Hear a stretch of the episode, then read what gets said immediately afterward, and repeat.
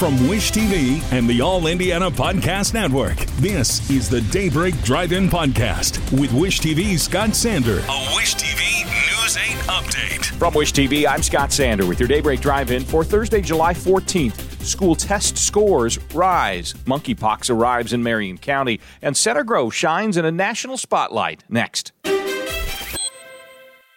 As you write your life story, you're far from finished. Are you looking to close the book on your job? Maybe turn a page in your career? Be continued at the Georgetown University School of Continuing Studies. Our professional master's degrees and certificates are designed to meet you where you are and take you where you want to go.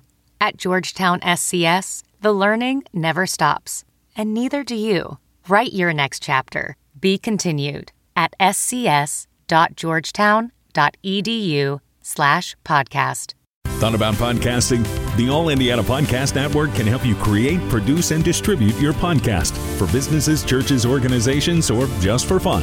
Get the details when you email contact at allindianapodcast dot com.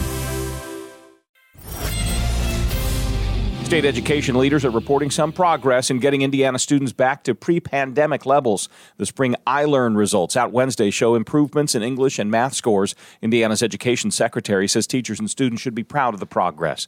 Marion County health leaders say monkeypox has arrived in Marion County. The health department says it has identified two probable cases with testing underway to confirm them. That would make for ten known cases statewide.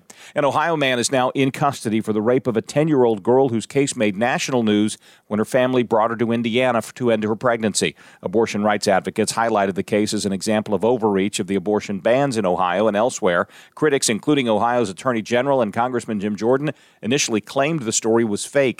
President Biden is in Israel today for a full day of discussions with leaders there. He's also set to receive Israel's Presidential Medal of Honor. The final major of the golf year is underway in Scotland. The sport's most fabled course, Saint Andrews, is hosting the Open Championship. Former winner Paul Lawrie hit the opening tee shot this morning. Tee times run through much of the day, including the return of Tiger Woods just before ten our time.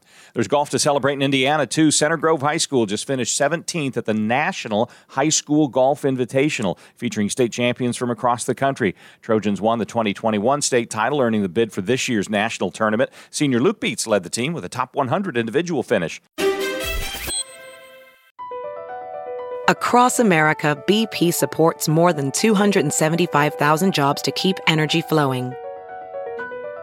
Jobs like building grid-scale solar energy in Ohio and producing gas with fewer operational emissions in Texas. It's and, not or. See what doing both means for energy nationwide at bp.com slash investing in America.